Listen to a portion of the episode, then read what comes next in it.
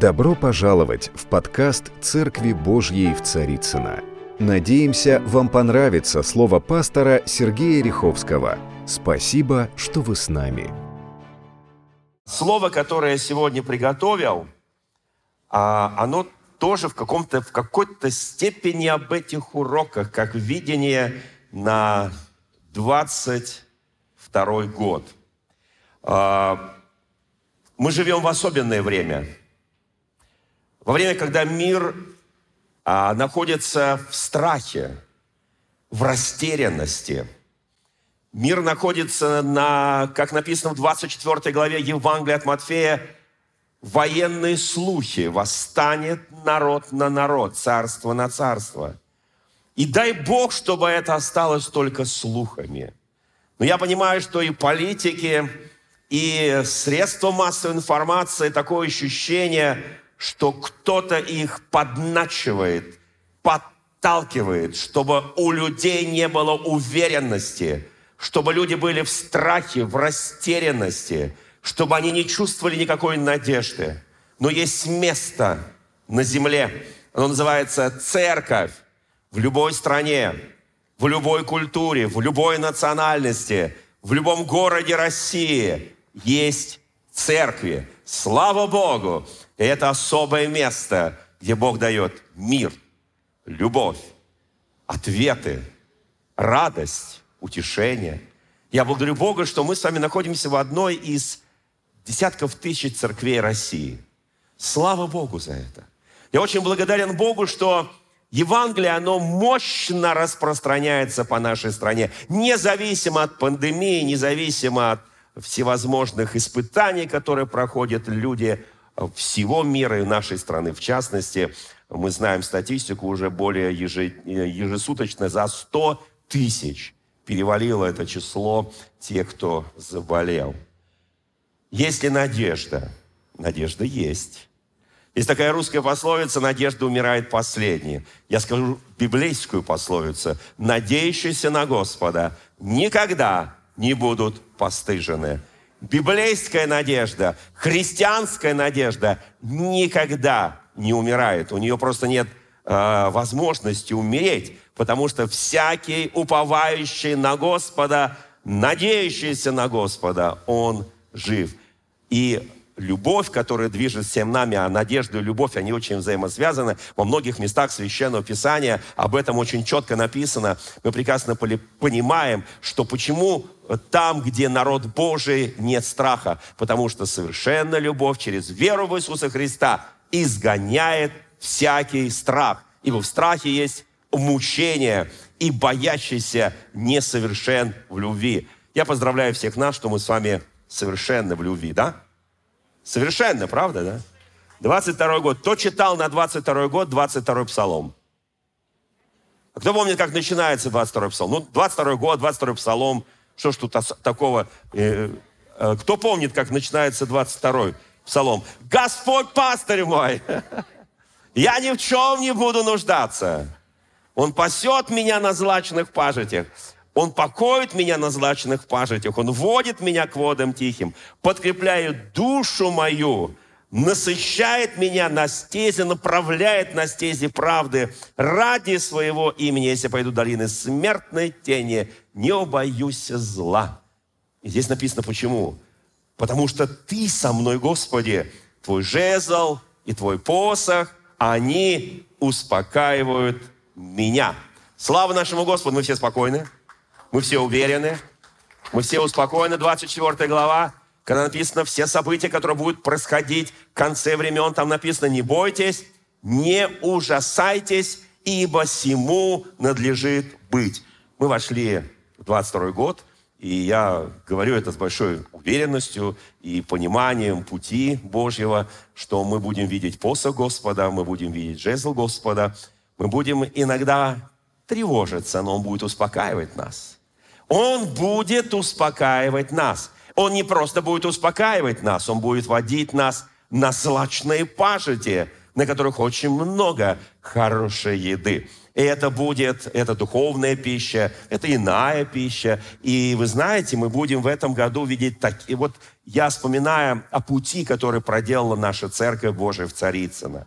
Это был удивительный путь. Мы видели масса чудес, масса удивительных действий Божьих, совершенно уникальные чудеса и знамения, когда у людей вырастали а, отсутствующие органы – мы видели чудеса, когда бесы выходили из людей. Мы видели силу, которой пытался сопротивляться дьявол. Но имя Господа Иисуса Христа, оно оказалось сильнее. Мы видели уникальные, удивительные чудеса, силы и знамения. Слава тебе, Господи, что эти люди среди нас, на которых были явлены эти чудеса и знамения. это не только в нашей церкви, но в 22 году мы будем видеть на порядке больше чудес и знамений, на порядке больше сил Божьих, потому что церковь становится ответом для мира. И там, где есть нестабильность и неуверенность, там приходит божественная защита, божественная вера, божественное упование. И я знаю, нам предстоит доверять Слову Божьему, даже если это будет сложно делать два примера, которые я буду сегодня говорить на то откровение, которое у меня есть об этом э, новом 22-м э, годе. Я могу сказать, что это уникальные э, места Священного Писания, это уникальные чудеса, где Бог начинал работать, отвечая в одном случае на ропот. Вы знаете, иногда чудеса и силы Божьи являются там, где люди ропщат. Читаешь весь, всю книгу «Исход», ну и параллельные книги, где описание выхода из Египта и путь в обетованную землю длиной в 40 лет. И ты понимаешь, что все те чудеса, силы, знамения, вода из скалы, манна в пустыне, перепела, которые падали, и прочие чудеса и знамения были явлены на, как ответ на ропот – в некоторых главах они прям через стих роптали. Просто через стих роптали. И Господь говорит, Моисей, они опять ропщут на меня. Послушайте, мы сейчас коснемся этого места Священного Писания, но мы прекрасно понимаем, что иногда Бог отвечал уникально, удивительно на совершенно другие запросы – История царя Давида, описанная в, в двух последних главах первой книги царств, когда он со своим войском служил филистимлянам, помните, да, когда он как бы защищал э, интересы и политику врагов народа Божьего Израиля. Да, он не воевал со своим народом, но он защищал их политику и участвовал в определенных операциях, связанных там у них своя междуусобица. Послушайте, но пришел день. Я всегда верю, что у Бога есть особое время. Особое время и особое откровение, но пришел день. Итак, в первом случае, когда мы говорим о манне, когда мы говорим о перепелах, это ответ на ропот и только на ропот. Все исцеления, которые были, когда Мариам стала роптать вместе с Аароном на своего брата Моисея, почему? А я хочу сказать, что в этом году мы увидим много людей, которые в, вот в разных городах России, в разных христианских конфессиях, да, которые будут провоцировать, которые будут нападать на людей веры, которые будут пытаться показать, что нет святых на земле нашей. Это будут провокаторы, кощунники, это будут люди, о которых написано в послании Иуды и во втором послании Петра, о которых там четко написано, что они из себя представляют – Люди, которые продали за снеть чечевичной похлебки. Люди, у которых нет ничего святого, они будут пытаться показать, что нет святых на земле нашей российской. Но у нас огромное количество святых. Святые должны сегодня усилиться. Даниил в 11 главе, если кто помнит, там написано, но люди, там написано о том, о том царе, который лестью будет прельщать праведников. Но там написано в этом же стихе, люди, чтущие Бога, они усилятся и будут действовать. 11 глава. Люди, чтущие Бога, они усилятся и будут действовать. Я очень благодарен Богу за людей, чтущих Бога и чтущих Его Слово. Я понимаю, что в этом году без особого ревения, без особого посвящения Слову Божьему мы ничего не достигнем. Итак, Давид, последние, предпоследние главы, он как бы уже успокоился, он уже думал о том, что ему уже ничего не нужно, у него небольшая маленькая армия. Сколько там человек, кто помнит? Ну, где-то больше полтысячи. Неплохие люди, хорошие, сильные, славные воины, которые потом станут самыми известными в Израиле. Тогда они еще были как оппозиция, бунтари действующему царю Саулу. Но послушайте, Бог что-то делает. И вот он служит филистимлянам, он им служит, но он понимает, что, наверное, на этом и жизнь-то и закончится.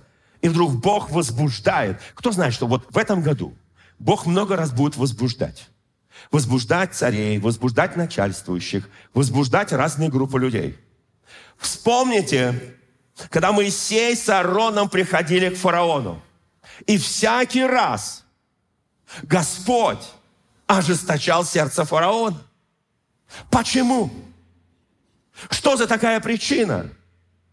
А потому что клин вышивается клином. А потому что дух рабства, он выходит по капельке. Потому что люди за 400 лет привыкли быть рабами. У них сознание раба.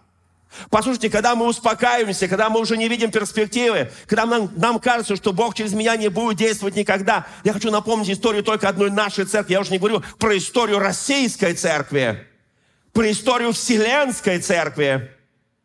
Мощные чудеса, силы и знамения были явлены Господом за все эти две тысячи лет. Я даже не трогаю Ветхий Завет. Я беру христианскую эру, христианскую эпоху. И это было сверхъестественное действие, когда Бог берет обыкновенных людей.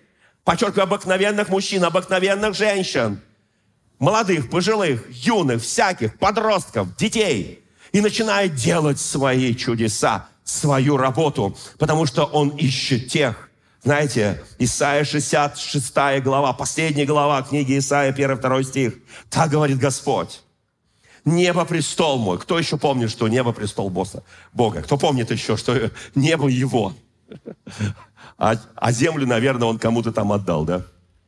А земля подножье ног моих, говорит Господь. Я хочу, чтобы мы напомнили себе это. Небо престол, земля подножье ног Господа. Где же построите вы дом для меня, где место покоя моего? Послушайте, вот почему в Новом Завете он живет в каждом сердце, рожденном от Господа. Вот почему в каждом сердце Божий престол. Это особое место, которое избрал для себя Господь в тебе и во мне. Скажи соседу, у тебя внутри находится место, место, в котором есть Господь господствующий и царь царей. Тебе. Это место в тебе. Слава нашему Господу. Я очень хочу, чтобы мы возревновали, чтобы мы сказали Господь. И написано, все это соделала рука моя. И все сего, сие было, Бог говорит, было. И вот на кого я призрю, говорит Господь. На смиренного, сокрушенного духом и трепещущего пред Словом Божьим. Что такое смирение? Смирение – это стойкость, это мужество. Это не просто, вот знаете, вот, ну я такой смиренный, такой ни о чем, такой, знаете, какой-то странный человечек, да. Вот по мне все ползают, ездят, меня все пинают, кидают. Смирение – это стойкость и мужество. Сокрушенный дух Бог говорит, я живу там, где дух сокрушен предо мною. Я живу там, где есть потребность во мне ежесекундная. Вы знаете, я очень благодарю, благодарен Богу. Вот это место мы называем по привычке в церкви алтарное место. Да? Ну, место, где там э, молитвы совершаются, проповеди звучат и так далее. Там кафедра стоит. Вот. Но послушайте, алтарь в каждом доме. Алтарь в каждой семье. Это особое место поклонения. Я верю, что 22 год – он будет переломным годом. Год выбора. Иисус Новин сказал, вы как знаете, уважаемые евреи, а я и дом мой, мы будем служить Господу. Он бросает вызов. Мы сегодня смотрим, говорим, Боже ты мой, столько много людей, которые не хотят Тебя знать, не хотят Тебе служить, которые сомневаются, которые превращаются в виде всякие непотребства, которые в религиозном мире, они становятся людьми, не чтущими Бога. Но чтущие Бога, они должны усилиться тогда, когда они будут действовать. Послушайте, я презрю, говорит Господь, что значит презрю? Я утешу, я исцелю, я подниму я обустрою.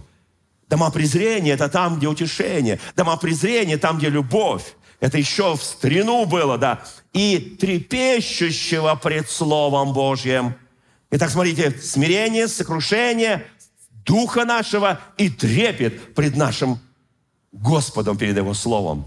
Я очень благодарен Богу. Когда читаешь Священное Писание, я буду молиться в конце этой проповеди, чтобы Господь возбудил ревность каждому из нас по Слову Божьему, чтобы мы особо возревновали о Слове Божьем, потому что это единственный источник истины, единственный источник откровения, Слово Божье. Любое откровение, которое мы получаем, оно должно подтверждено быть Священным Писанием. Вот откуда идет божественное откровение, вот откуда идет Слово Божье я верю и благодарю Бога, что Он не изменился.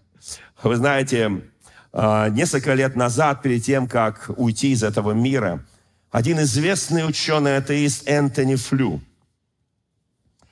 который был атеистом 50 лет своей жизни. В 15 он стал атеистом. И до 65 он был атеистом. Он не просто был атеистом, он известный ученый, он известен своими э, высказываниями, своими книгами. Мировоззрение атеист. И 50 лет он придерживался своих убеждений. Он написал множество книг, которые принесли ему известность. Но за считанные дни перед своей смертью он погиб. Он написал, Бог есть. Вы знаете, я благодарю Бога. Разбойник на кресте сказал, помяни меня. Он перед смертью, помяни меня. Ты есть, Господи. Я сейчас не, не буду почему, э, говорить, почему он пришел к этому через некую философию Фомы Аквинского. Кто-то читал Фому Аквинского? Пять доказательств существования Бога. Кто-нибудь читал? Христиане, драгоценные, милые, любимые. Так это же классика. Классика, Фома Аквинский, классика. И он, когда прочитал это, а там э, идея о движении и идея о замысле. Я просто напоминаю, кто, кто читал и вдруг забыл. Идея движения, он говорит, что движение без Бога, он пришел к этому.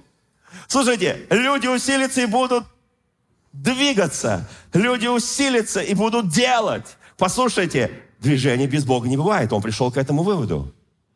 Еще о замысле. Тот замысел, который он вдруг увидел – всей вселенной, земли, всего сущего, живого, неживого, он сказал, что это без Бога быть не могло, потому что не могло. Вы знаете, драгоценное, но самое, что его добило, самое, что его добило вот этого ученого Энтони Флю, самое, что его добило, нас, я не уверен, что это нас добило. Потому что мы пришли к Господу разными путями. Одни через боль, другие через страдания, третьи через надежду. Я назвал это видение боль и надежда. Нам всем предстоит пройти через боль. Я не знаю никого, кто бы не проходил через боль.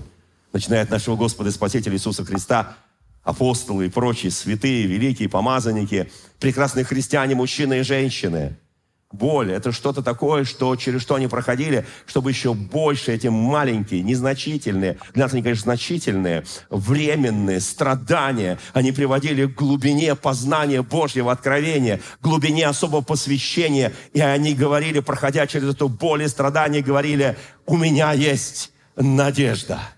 Если Господь меня любит, я прохожу через эту боль, у меня есть надежда. Апостол Павел, правда, доспорил с Господом и говорил, Господь, ну как-то вот несерьезно все это. Ну убери от меня это все. А он говорит, не уберу, потому что гордыня у тебя, Павел, иногда может, может, но я не допущу зашкаливать. Последнее, что добило атеизм Энтони Флю, нашего брата в Иисусе Христе, который был атеистом, это в том, когда он изучил молекулу ДНК – Возьмите руку, кто видел молекулу ДНК. Есть. Вы ее где видели? В большом микроскопе, да? Поднимите руку, у кого она есть, молекула ДНК. Я поднимаю две руки.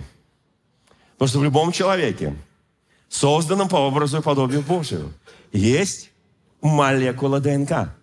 Слушайте, друзья мои, мы на самом деле носим в себе удивительное божественное откровение – как работает эта молекула, структура ее. Он сказал, что комплекс всех компонентов настолько поражающее, что это могло быть создано только Богом.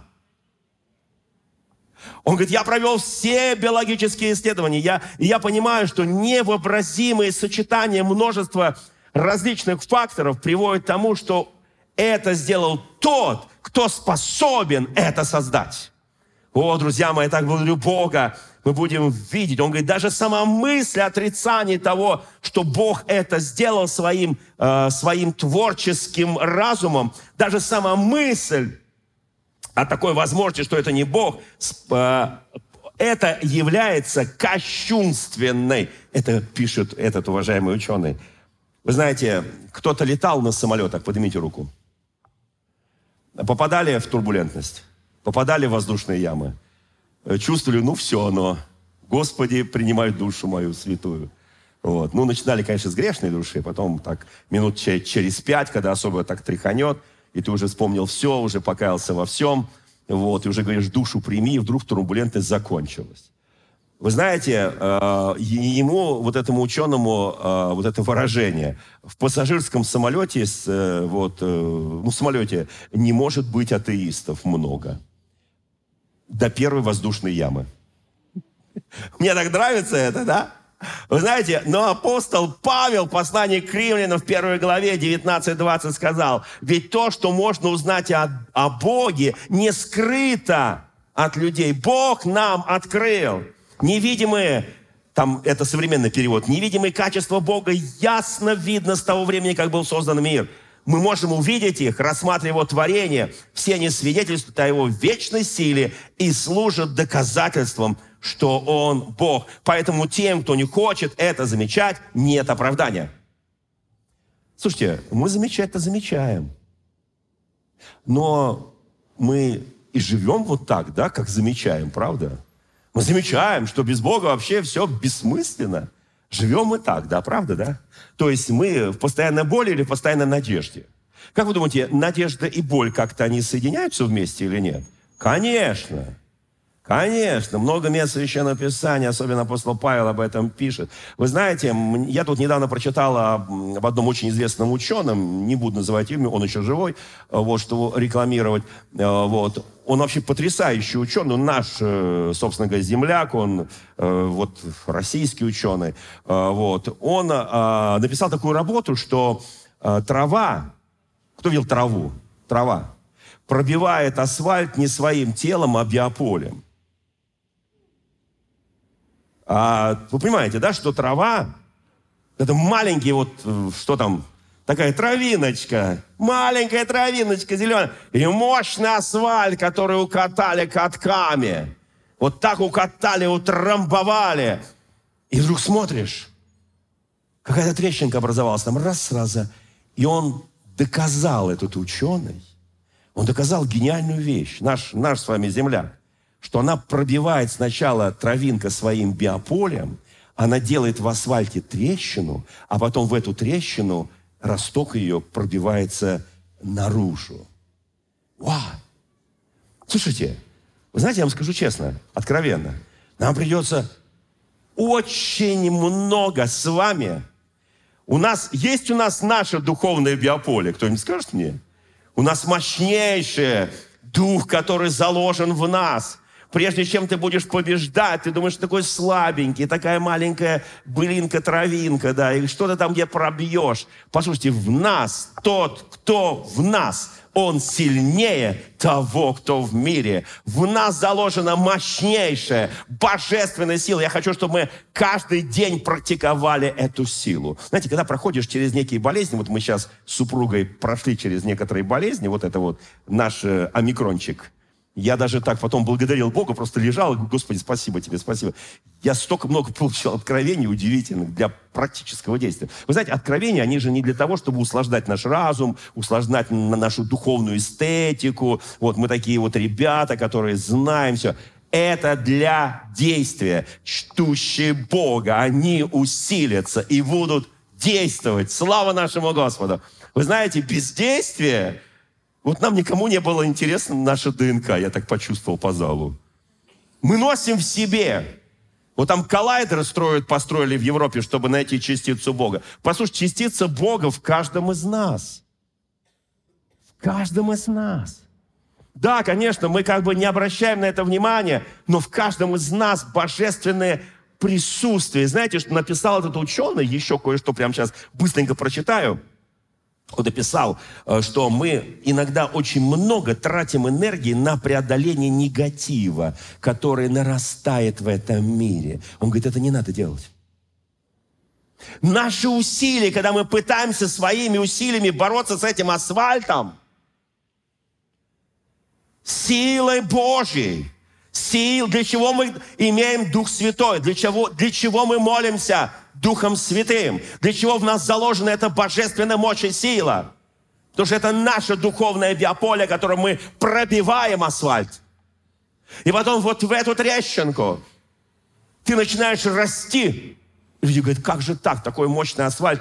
Наши, вот он пишет, это ученый, наши неконтролируемые эмоции, привычки, сквернословие, неопределенные желания, страхи, тревоги о будущем – это шумовые духовные помехи, которые управляют нашим духом. Я с ним согласен. Я с ним согласен. Бог хочет от нас другого. Кто, кто думает, вот кто-нибудь думает, как он, вот этот ученый, он так интересно описал, отвечая на вопрос, что такое здоровье. Здоровье – это когда нет в душе раздражения, горечи, обид, затаенного на кого-нибудь зла, зависти, ненависти, э, всего отрицательного, что могут быть причиной любых заболеваний на физическом уровне. Заметьте, он здесь не сказал о том, что у человека все вообще круто – вот все, вот все хорошо. Он сказал, нет. Когда нет зависти, когда нет гордости, когда нет огорчения, вот тогда ты здоров.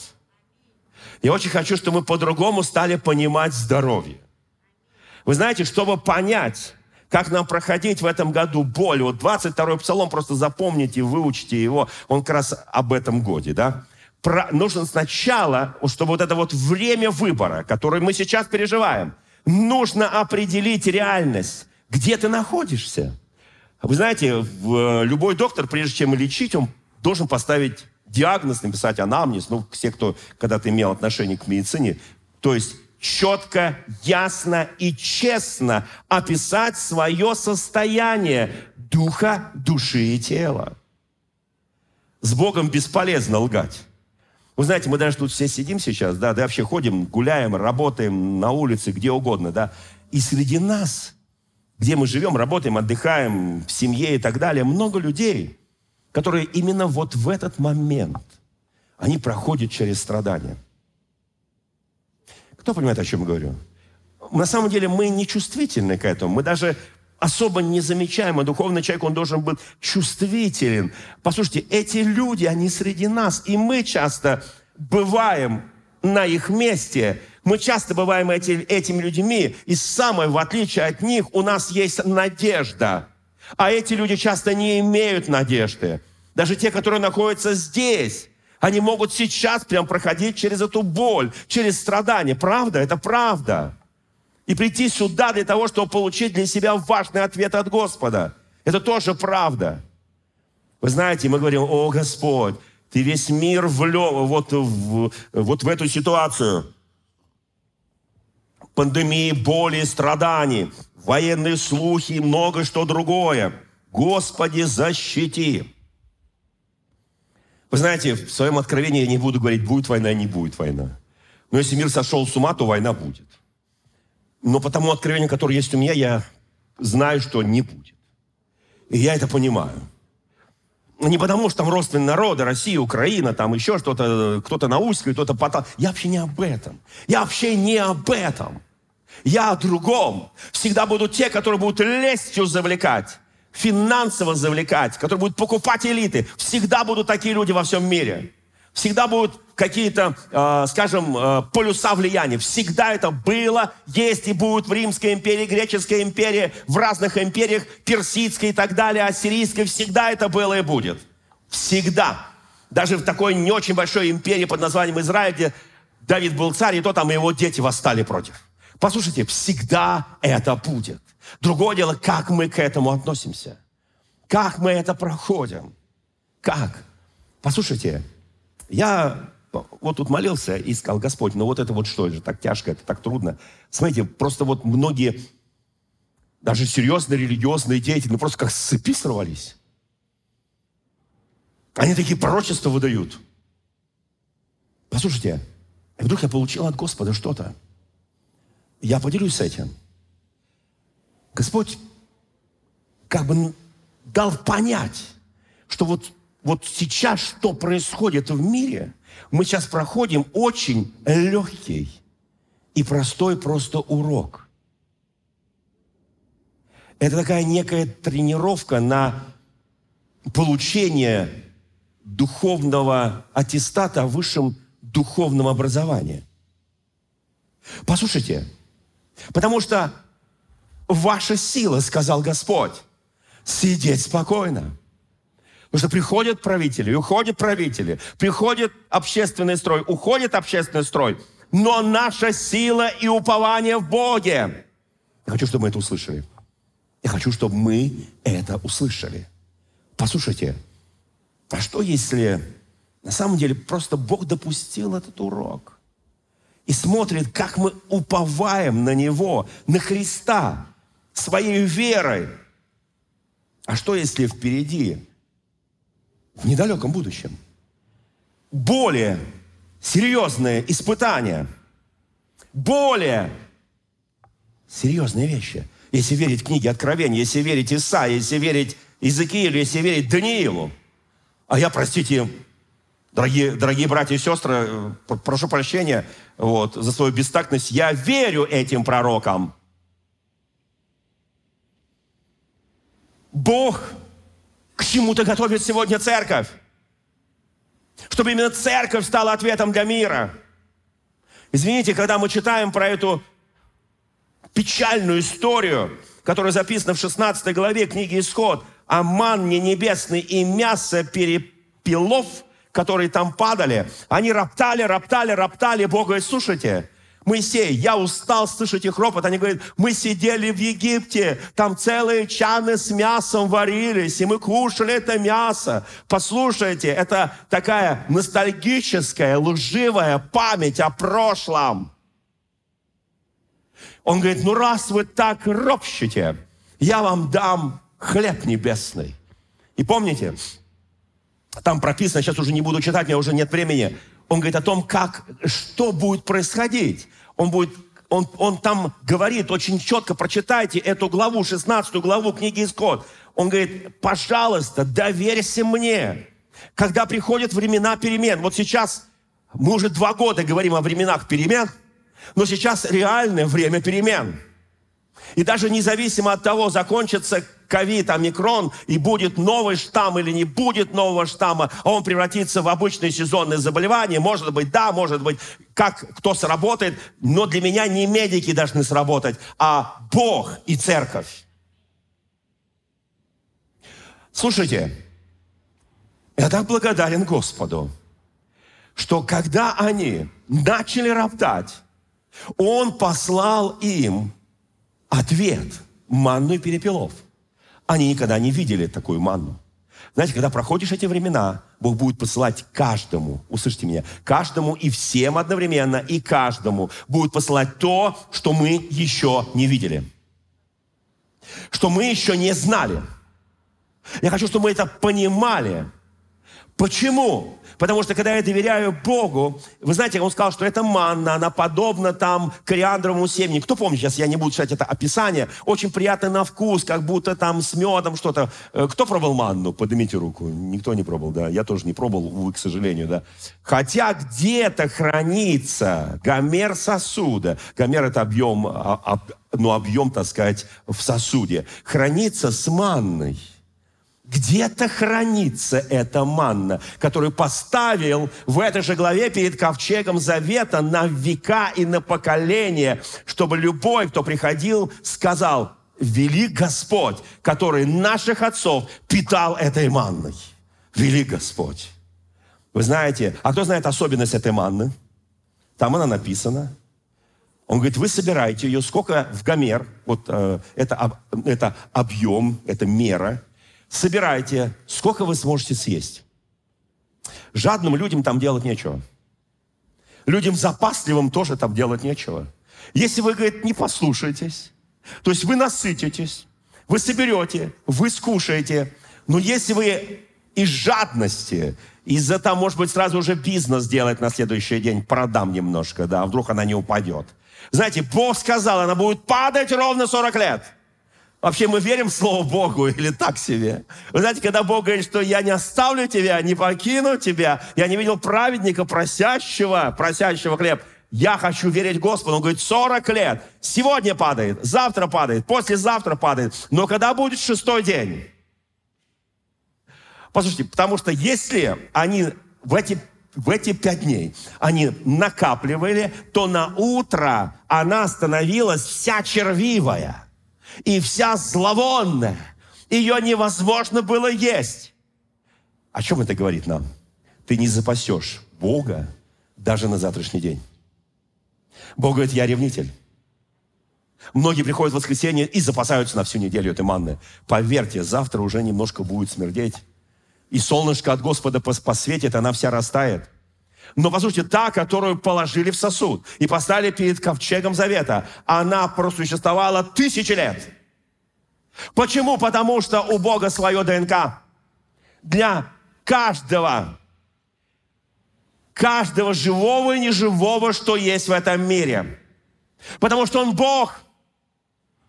Послушайте, и Он говорит, а в шестой день вы соберете двойную меру – Потому что в седьмой вы не имеете права собирать, она не будет падать, даже если вы видите. Бог регулирует все. Скажи, я верю в того Иисуса, который регулирует все. Я знаю, что Он с искренним поступает искренне, с лукавым, по лукавству, с чистым сердцем. Чисто. Я верю в это. Вы знаете, удивительная манна, удивительная манна. Я знаю, что в этом году и последующие годы мы будем видеть этих перепелов. Мы будем видеть. Он говорит, я хочу вам дать столько всего, что даже будете есть и уже, уже не знаете, как уже это есть. Я там не хочу плохое слово говорить. Вот. Там от, откуда-то полезно у них это все. Послушайте, потому что Бог есть Бог достатка. Достатка. Согласись, по мере, сколько ты отдаешь, тебе столько Бог дает. Мало отдаешь, мало дает.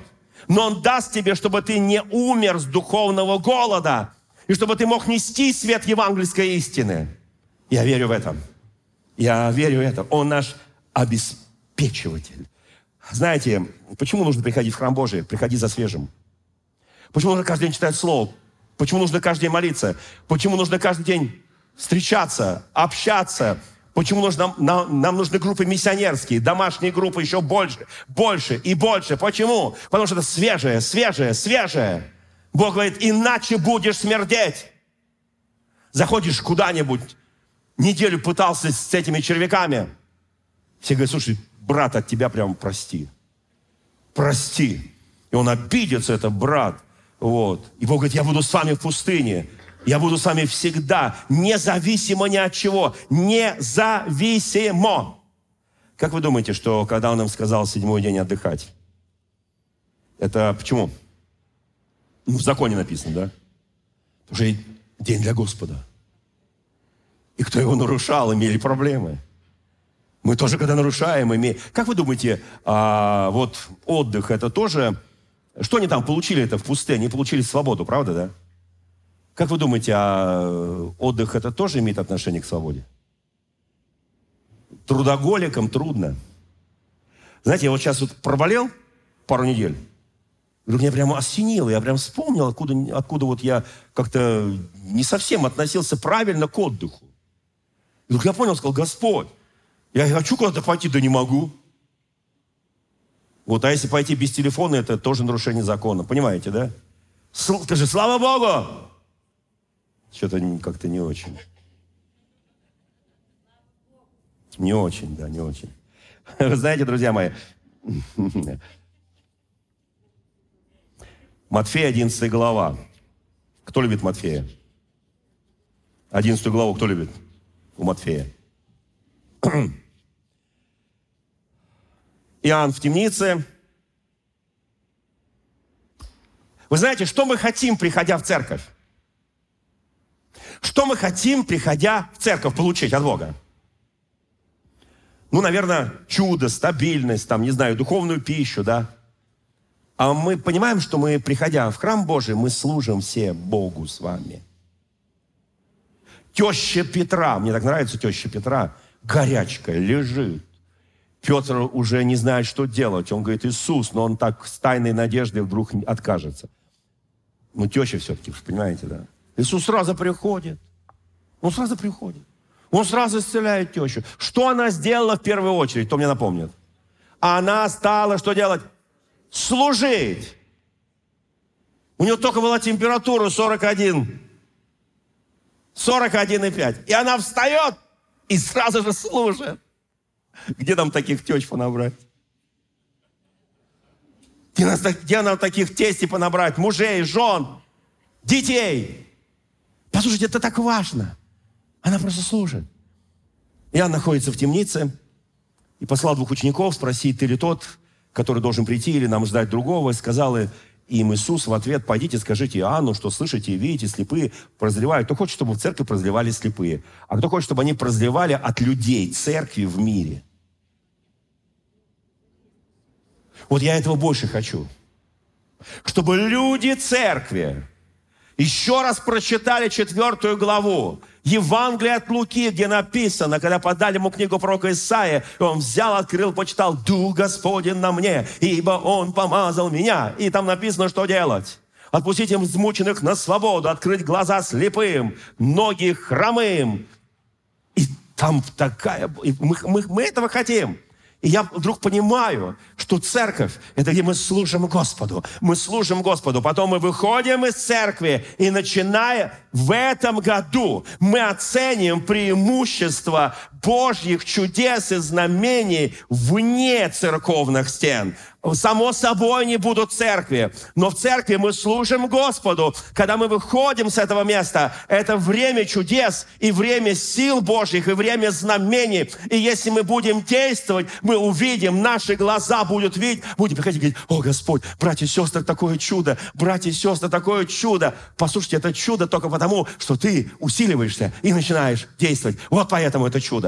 Вот поэтому это чудо. И не важно, сколько тебе лет – Послушайте, вообще не важно. И здесь написано, слепые прозревают, хромые ходят, прокаженные очищаются, глухие слышат, мертвый сцет, нищий благовестно. Блажен, кто не соблазнится. А мне сказал Иисус, что передали Иоанну.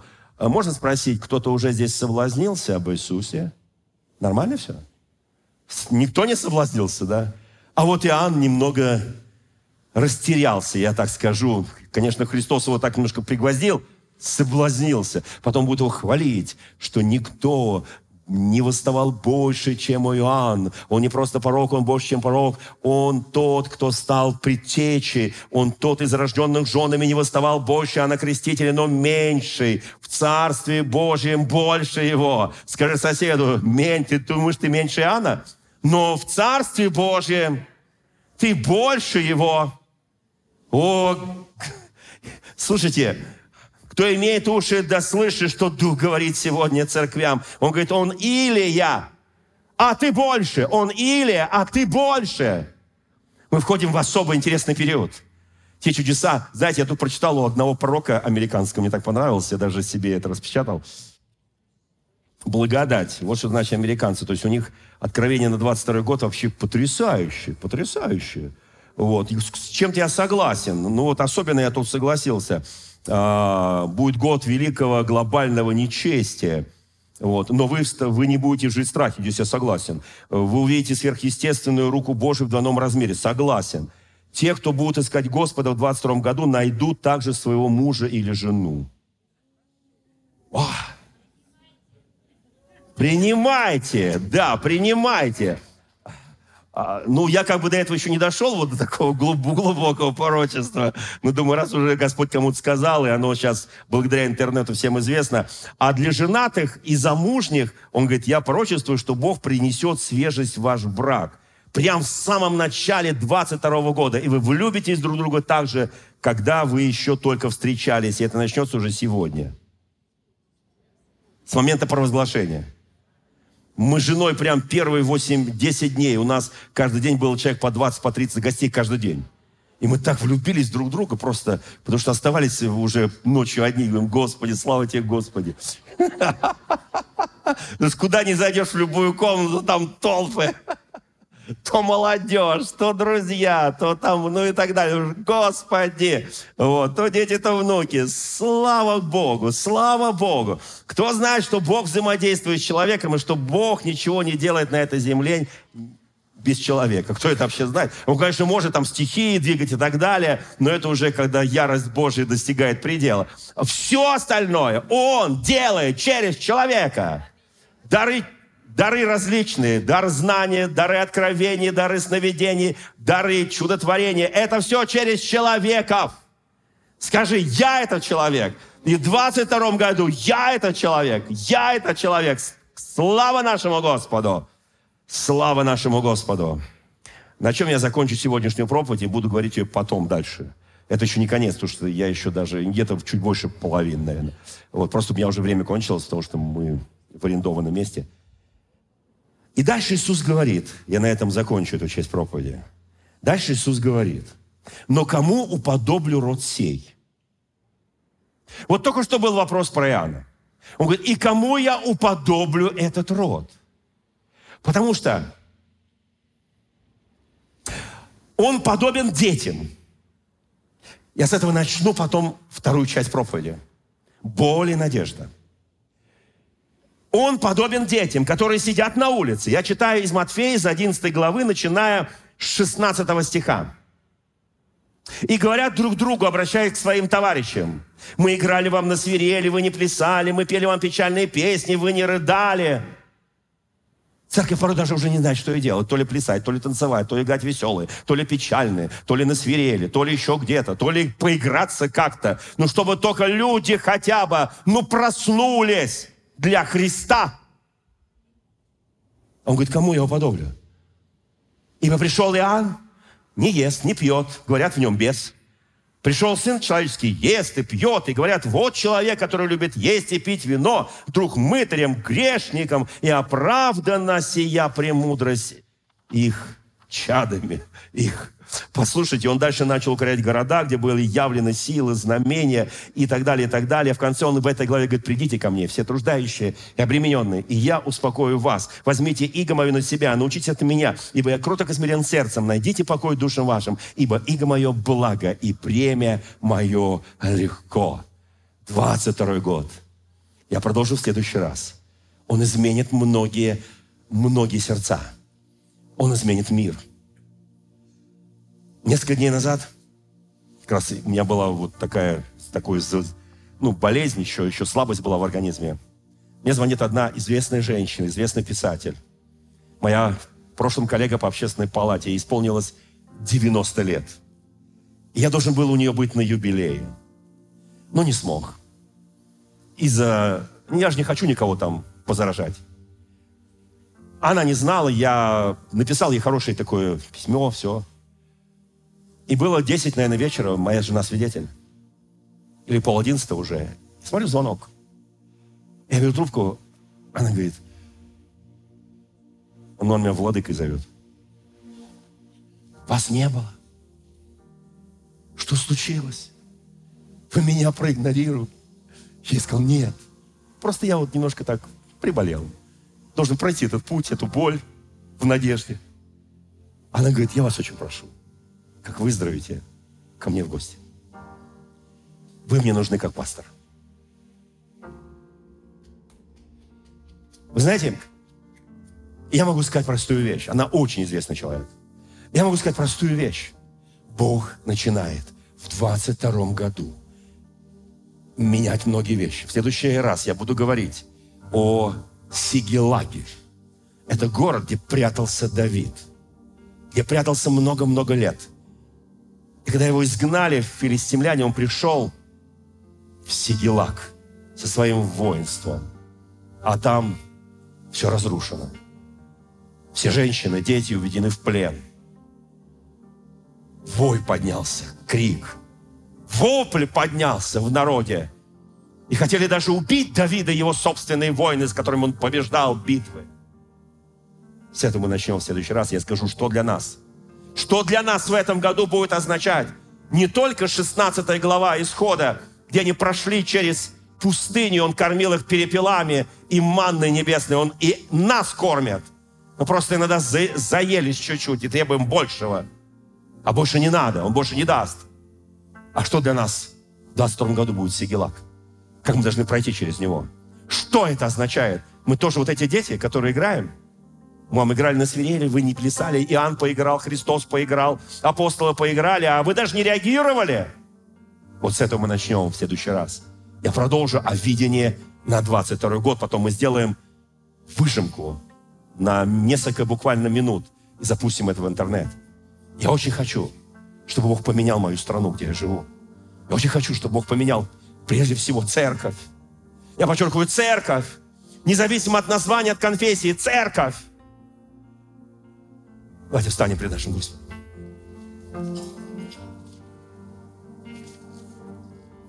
Господь милосердный, благодарю Тебя за народ Твой. Благодарю Тебя, Господь. Я прошу Тебя, Дух Святой, косни сейчас каждого человека на этом месте. И все, кто смотрел нас в режиме онлайн, в социальных сетях, коснись.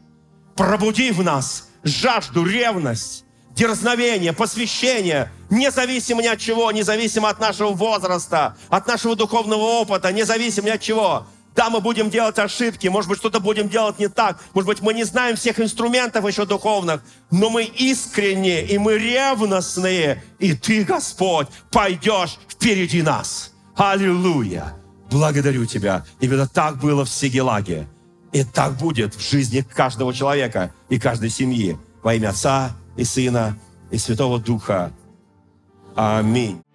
Дорогие друзья, спасибо, что были с нами. И до встречи на следующей неделе на подкасте «Церкви Божьей в Царицына.